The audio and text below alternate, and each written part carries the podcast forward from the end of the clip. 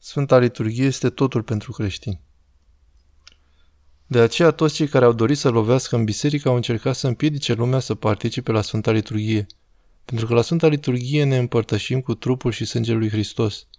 Toată biserica noastră se rezumă la acest moment al împărtășirii. Toată religia noastră, toată teologia noastră, toată viața noastră este acea clipă. Din fericire că nu ținem canoanele bisericii, ci e bine că nu se respectă canoanele bisericii. Există un canon care spune că cine nu se împărtășește trei duminici la rând să se afurisească, să se despartă de biserică. Atât de important este Sfânta Liturghie. Nu se face ca să vedem cât de frumos se plimbă preotul încoace și încolo și cât de frumos se cântă la strană. Nu ne aflăm la sala de spectacole. Toate acestea se petrec ca să se săvârșească Sfânta Împărtășanie și ne împărtășim. Cine nu se împărtășește trei duminici la rând, să se afurisească. Bine că nu ține canoanele bisericii. Am fi fost cu toții afurisiți de biserică. De aceea să nu neglijați niciodată Sfânta Liturghie.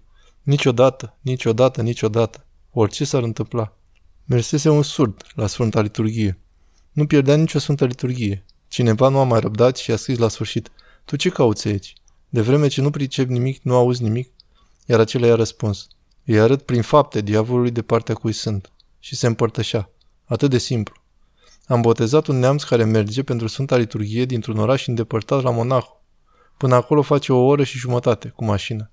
În străinătate, liturghiile se fac târziu, deoarece mulți ajung de la distanțe mari și încep la ora 10, 11, în funcție de zonă. Merge acolo la Sfânta Liturghie. În străinătate, în biserici există un obicei foarte frumos. După Sfânta Liturghie, peste tot se dă câte o gustare. Și la Monaco, unde am fost biserica cu hramul tuturor sfinților, avea o curte mare, plină de verdeață, cu mese, bănci, scaune. Toate doamnele de acolo pregătiseră plăcințele cu brânză, cu spanac. Au umplut mesele. Au venit mulți oameni care discutau, se vedeau și împărtășeau noutățile despre cum au petrecut săptămâna, cine s-a căsătorit, cine s-a despărțit, cine a murit. Stătea și Claus cu ei, asculta plin de bucurie, se simțea și el ca într-o familie mare, iar apoi când se întorcea la casa lui, mai conducea încă o oră și jumătate. Luați aminte, călătorea trei ore cu mașina ca să ia parte la Sfânta Liturghie și la noi bate clopotul la biserică din cartier și ne întoarcem pe partea cealaltă în pat. Și sunt de vină masonii, evrei, miniștri, guvernul? De ce sunt de vină? Că te țin lipit de pace și nu te poți ridica să mergi? Nu putem trăi fără Sfânta Liturghie. De aceea să nu o neglijați niciodată, chiar și atunci când păcătuiți și nu vă puteți împărtăși, să fiți prezenți. Lucrurile sunt simple. Credința noastră e viață. Nu e teologie și filozofie. Și trăind credința vom învăța. Prin trăire dobândești cunoștințe, nu crezi pur și simplu. La început crezi, apoi știi, nu doar crezi. Crezi în alte lucruri mai înalte, mai grele de pătruns, despre care înainte nici nu știai că există. Cu cât înaintezi duhovnicește, începi să le cunoști și încetezi doar să crezi în acestea și crezi în alte lucruri. Cunoașterea nu se va sfârși niciodată.